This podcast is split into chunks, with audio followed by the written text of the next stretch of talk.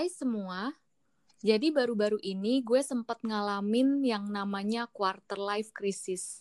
Di mana gue ngerasa hidup gue gini-gini aja nih, stay di tempat, stuck, nggak berkembang dari segi mana pun. Momen saat gue buka Instagram, di satu sisi gue seneng bisa ngelihat kebahagiaan teman-teman gue. Kesuksesan dan kemajuan hidup mereka ada yang buka usaha baru, banyak yang udah menikah, dan ada yang sibuk ngurusin anak. Sementara di satu sisi gue panik karena gue ngerasa gue gini-gini aja. Nah, belakangan gue sempat ngobrol sama seorang temen gue yang kebetulan dari segi usia memang lebih matang. Tapi bukan cuma usia, juga pemikirannya. Karena gue ngerasa diri gue sendiri masih childish nih. Dan sometimes tukar pikiran sama dia bikin gue lebih ngebuka otak gue gitu. Kalau hidup sebenarnya nggak sesempit itu loh. Hai Anes, apa kabar? Hai Angel, baik. Alhamdulillah. How about you? How are you? Uh, ya, kita pakai jawaban template aja ya baik. Ini template banget. Baik, dalam hati uh, udah kayak tornado. Iya tadi udah udah ada summary-nya ya tadi ya di opening. iya benar-benar. Nah, tadi tuh gue sempet nih cerita nih sedikit di awal tentang uh, quarter life crisis. Lo hmm. pernah gak sih ngalamin itu? Kayak lo ya. kan uh, beberapa tahun lebih dulu dari gue ya. Apa lo tuh pernah hmm. gak sih ada di posisi gue? Kayaknya gue juga pernah uh, sempet cerita sama lo kalau uh, kok gue ngerasa gue gini-gini aja ya. Kok gue ngerasa uh, teman-teman gue yang lain tuh uh, udah pada punya achievement di hidupnya di umur segini. Sementara gue ngerasa gini-gini aja dan uh, eh, gue ngerasa stage hidup gue ya di sini-sini aja gitu. Lo pernah gak sih ngerasain kayak gitu Nes? I'm still going through it right now. Walaupun I like I passed it anyway. Tapi um, I'm quite of an ambitious person gitu. Uh, gue lebih agresif kayak oh pingin ini pingin ini pingin itu.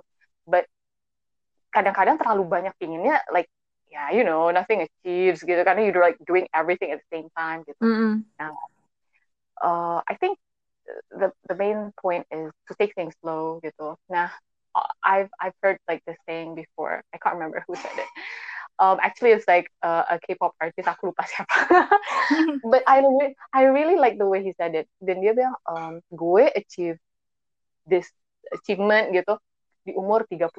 Sementara teman-teman gue yang rekan-rekan artis gitu ya udah di umur 22 udah terkenal udah banyak duitnya yang ini udah ngerjain itu ngerjain ini. And by the time by the time they're at my age mereka udah well established gitu. Tapi gue masih baru banget trying to establish myself gitu ya. Um, tapi I think it's it's okay to be slow it's okay um to take your time as long as you're actually enjoying what you're doing gitu let's say teman-teman kita ada yang sudah menikah, ada yang udah mungkin udah S2, udah udah ke mana-mana. Nah, bukan berarti kita nggak bisa, tapi mungkin pace-nya berbeda. Probably, ya, kita yang sekarang merasa, aduh gue stagnan banget sih di sini aja. There probably someone looking at us and actually thinking, oh, you did really good in your life, gitu loh. And I want to be in your position. Dan uh, menurut lo tuh quarter life crisis ini tuh bisa nggak sih mempengaruhi mental health? Bisa, bisa banget. Sangat ya sangat sangat sangat sangat hmm. jadi kan uh, kalau misalnya dengan kita comparing ourselves dengan orang lalu jadi itu kan jadi kayak semacam pressure ya kan di kita yeah. uh. setelah pressure berubah jadi anxiety and it can go worse and worse kan satu-satunya sih we reflect you stop what you're doing, you just pause, give yourself a break. List all the good things that you have. Itu bisa jadi salah satu buat diri kita nge-stop membandingin dengan orang. Comparing, ada ada orang yang comparing sama orang kayak misalnya, oh oke okay, gue lebih hebat gitu. Ada juga yang comparing sama orang, aduh kok gue nggak bisa kayak dia ya gitu. Hmm. Dua-duanya sama nggak bagusnya, dua-duanya sama nggak bagus. Dua-duanya itu bisa membahayakan diri sendiri. Kalau you're too confident, I'm not saying that being confident is bad gitu ya. Tapi kayak menyombongkan diri bisa lebih tepatnya. Uh, you forgot your place nanti yang ada uh, someone will catch up. Tapi at the same time kalau you're too pressured with other people's condition because they're a lot better than yours itu juga nggak bagus karena it can lower your self esteem makanya kan ada tuh kalau anak kecil aja nggak boleh kan dibandingin sesama saudaranya. Gue karena gue ngajar pasti ngajar kadang-kadang ngajar adiknya nanti tiba-tiba ngajar kakaknya gitu kan. Let's say one of them are smarter than the other. I can't kita nggak boleh banding kenapa? Ya karena they always have their own their own pace gitu. And one day whatever their achievements they will reach that destination if they try. Nah it's the same with us adults cuman karena kita more self conscious more apa ya suka nggak suka ya pasti kita we we we become more apa there's peer pressure di situ kan. Belum lagi nanti pressure dari orang tua yang sudah menuntut menuntut karena kalau di pengalaman gue sendiri Nes gue itu uh, punya circle pertemanan di mana teman-teman gue itu uh, ya udah pada sukses dengan karirnya sendiri terus ada yang dia selalu bikin karya, dia selalu bikin uh, achievement-achievement yang beda setiap tahun gitu. Mm-hmm. Dan uh, di circle itu gue ngerasa kayak oh kok gue sendiri nih yang nggak berkembang, kok gue rasanya gue itu masih jadi angel yang dua tahun lalu baru lulus kuliah gitu, sampai sekarang gue masih kayak gini gitu, gue ngerasanya.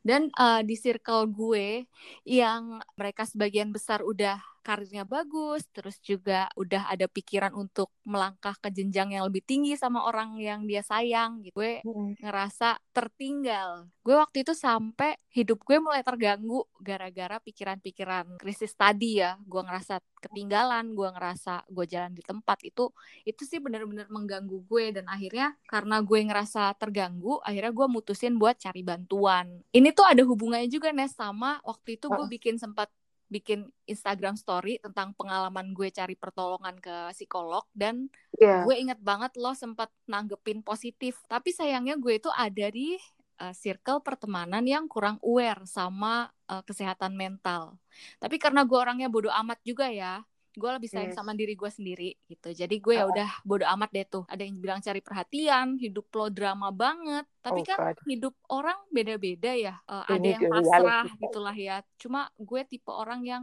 oh gue udah ngerasa nih gue butuh bantuan. Oke okay, gue harus cari bantuan. Mm. karena mm. emang stigma orang Indonesia ya stigma orang Indonesia tuh ketika kita mencari bantuan ke profesional itu dibilang gila dibilang cari perhatian gitulah. Menurut lo sendiri nih gimana sih kalau misalnya lo punya sahabat yang punya krisis kayak gue gitu. Lo gimana sih cara memperlakukan orang lain yang punya uh, mental health issues? Waktu waktu Angel nulis itu ya, waktu lo nulis itu Angel, I felt itu empathy. Uh, it's just inevitable gitu. Aku nggak bisa avoid itu rasa itu. Kenapa? Karena I know the feeling of being under pressure gitu ya. Kalau kalau gue ya personal. Hmm. Karena dari gue dulu SMP di sini, gue kan mulai Indonesia di Indonesia SMP. Mm -hmm. I feel alienated karena there wasn't I didn't I mean like I came to this country where I don't speak the language I don't know the culture. Uh, mostly people just thought of me like you know some kind of circus show karena kayak I'm just very unique gitu kan um, tapi itu jadi pressure in myself. It does affect how I think. Nah tapi pas setelah kuliah I found a lot of friends yang like uh, open minded juga. Mm-hmm. and you were one of them and I'm so okay. happy. We met in psychology I'm so happy I have to say, we won't be healthy without both equally healthy in mind and healthy physically. Oke okay lah, lo sehat secara fisikal, ya kan? Kayak olahraga, stamina kuat. Ketika mental health lo udah nggak baik, there's a lot of dangerous things that could happen to you. Dan menurut gue, stigma itu emang, ya di age I am not just saying in Indonesia, tapi pretty much in Asian society, kalau lo udah ketemu psikolog, lo gila gitu stupid, stupid mindset. It's the same thing. If you go to this doctor, are you like you're going to die or something? No, kan? You want to become a better, healthier person. That's the same with going to psychologist. Um, kalau ngomongin kayak seek help, kayak dibilang, oh dulu drama, lo, I think that person is just not aware of their condition bisa jadi orang itu juga pernah ngerasain itu. Yeah. but they're in denial. Mereka in denial. Gue nggak pernah kok kayak gitu. I'm so happy with my life. Oh yeah. Let's see about that gitu kan um I think it's just like yeah some people just don't do a reality yeah, check. yeah, they yeah. feel like pointing fingers is a good thing. In this society you can't point point fingers yeah. You point one finger at a person you point three to yourself. So you gotta do some reality check, look at the mirror gitu. Menurut gue kayak misalnya uh, ada orang-orang yang menyebut lo drama queen, you're seeking for attention. Just no, it's okay for you to talk about it. It's okay for everyone to know that there some people are not okay, so that they are willing to express their feelings as well gitu loh. Let's say Angel udah memberi awareness kan mengenai uh, mental health. Mm-hmm. Lalu it's okay for us to seek help. I don't care if you call me a drama queen, tapi yang penting lo harus healthy. It's really good. Kenapa? Karena probably ada juga teman-temannya um, Angel yang feels like malu atau tadinya punya stigma yang sama dengan yang lain, mm-hmm. and eventually feels like, oh, Angel is doing it, kenapa gue enggak? Iya. Hmm. Dan ternyata uh, kalau misalnya kita cemas-cemas atau kita ada hal-hal yang kita pikirin, kita kan pasti cerita sama orang-orang terdekat kita ya, kayak sahabat kita, teman-teman kita gitu, kita cerita.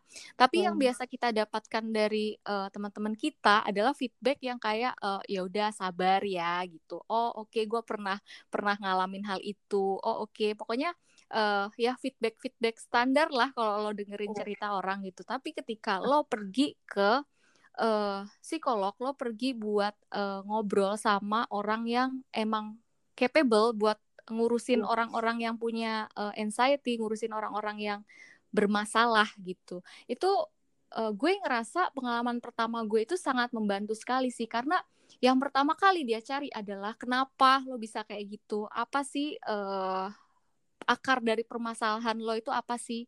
Dan gue bener-bener nggak gue bener-bener shock pas dia bilang ternyata kamu ini begini loh penyebabnya kamu ini begini loh gitu. Dan gue ah iya bener juga gitu. Kenapa? Gue selama ini selama 25 tahun ini tuh gue nggak kepikiran kalau ternyata ada kayak uh, beberapa hal sebenarnya tuh toxic buat hidup gue gitu. Hmm. dan gue baru menyadari ketika gue konsultasi itu. Dan sebab-sebabnya kenapa sih gue misalnya uh, suka nangis setiap malam gitu. Pokoknya hal-hal yang mengganggu gue tuh penyebabnya apa itu bener-bener uh, lo dibantu gitu buat cari tahu.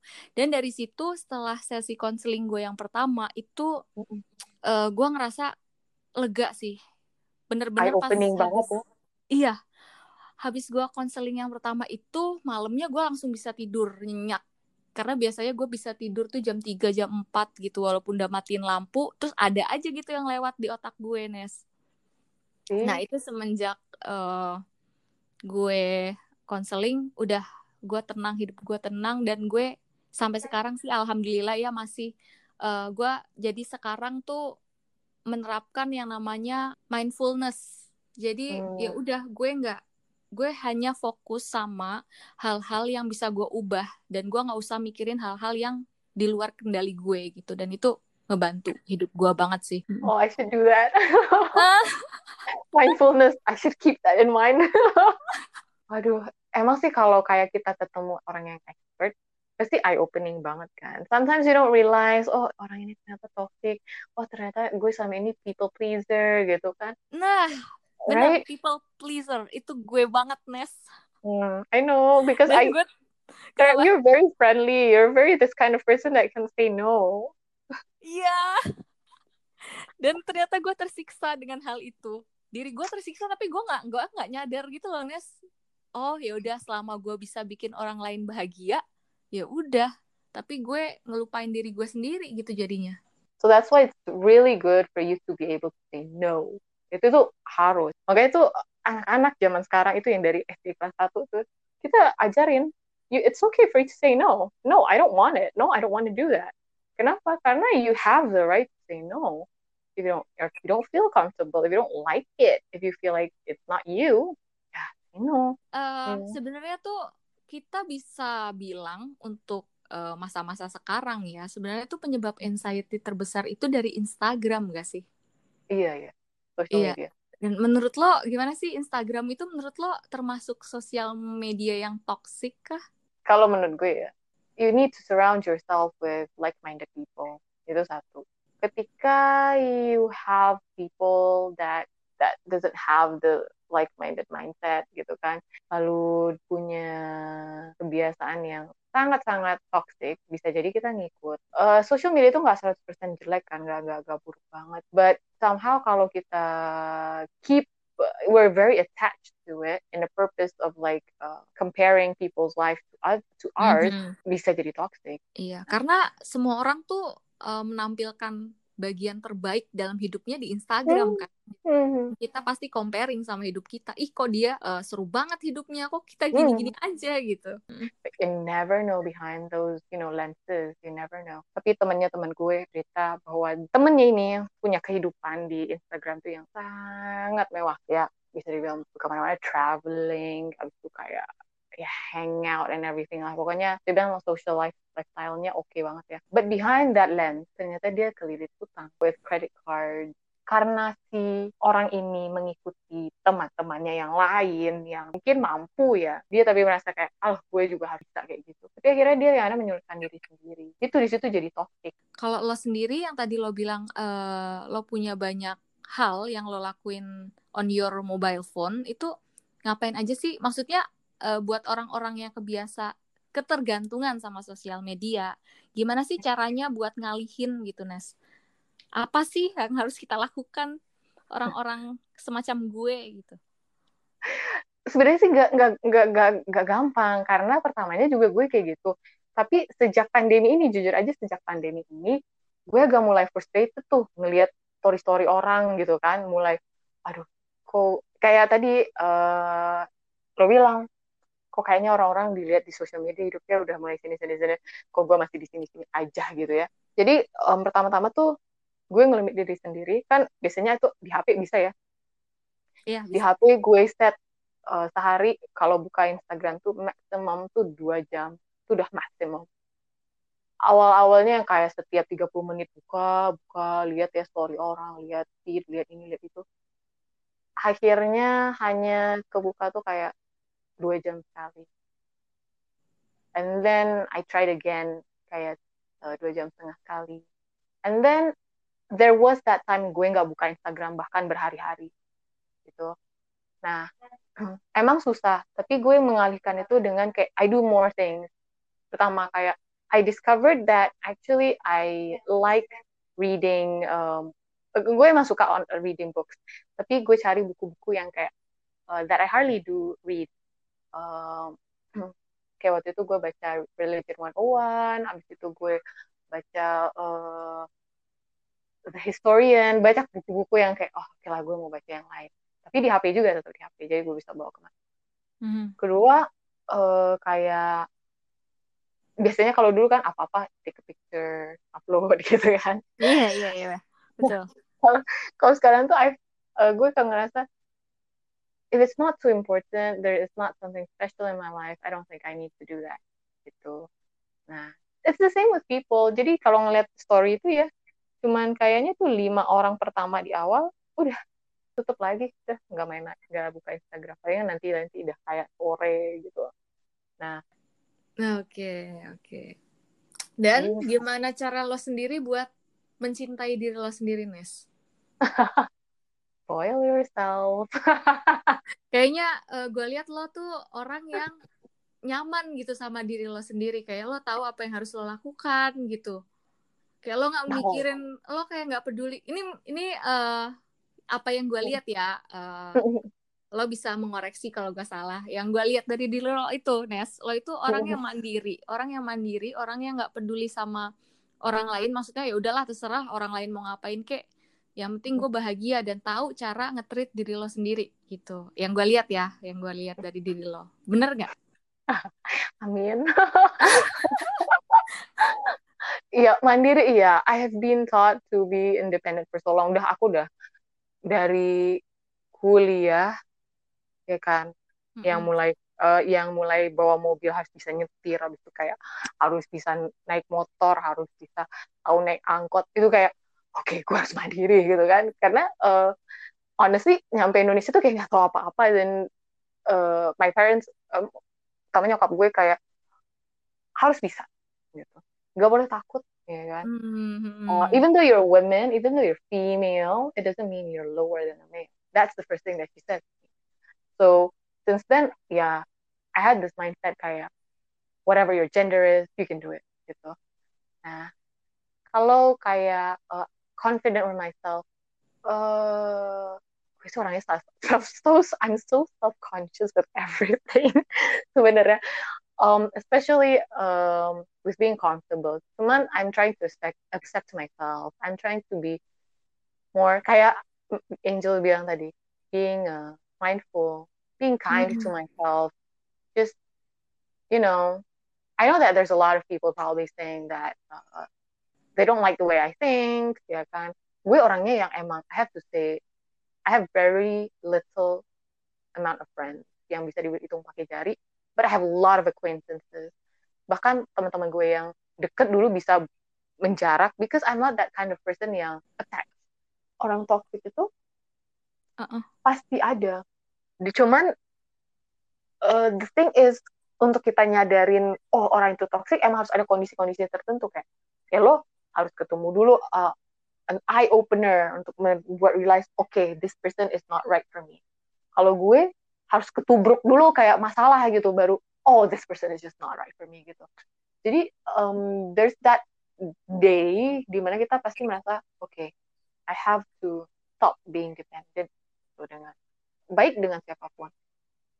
Mau pacar mau suatu suami mau itu uh, temen ya kan. Bahkan mm -hmm. bahkan saudara sendiri you cannot be like highly dependent on them because they got their own lives kan. One day they will disagree or reject you kan jadi ya hmm. udah. You've got to be able to handle problems by yourself you've got to make make sure that you're happy ya kan? You're accepting who yeah. you are. Nah itu itu paling important.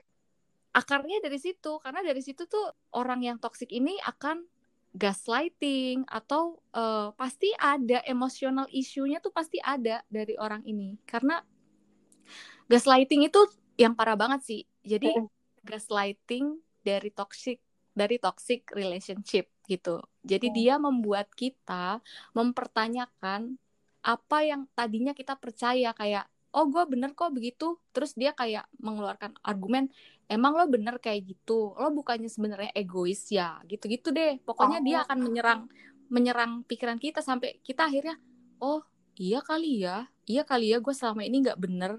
Selama ini gue egois gitu kenapa kita bisa mikir kayak gitu? Mungkin ya karena eh, nggak uh, tahu ya. Mungkin karena kita itu udah deket banget loh sama orang yang sama si orang yang toksik ini. Udah udah kenal lama udah udah uh, deket banget lah gitu. Dan kita pasti mikirnya oh misalnya kita dikasarin nih atau dikerasin di iya dikasarin lah ya.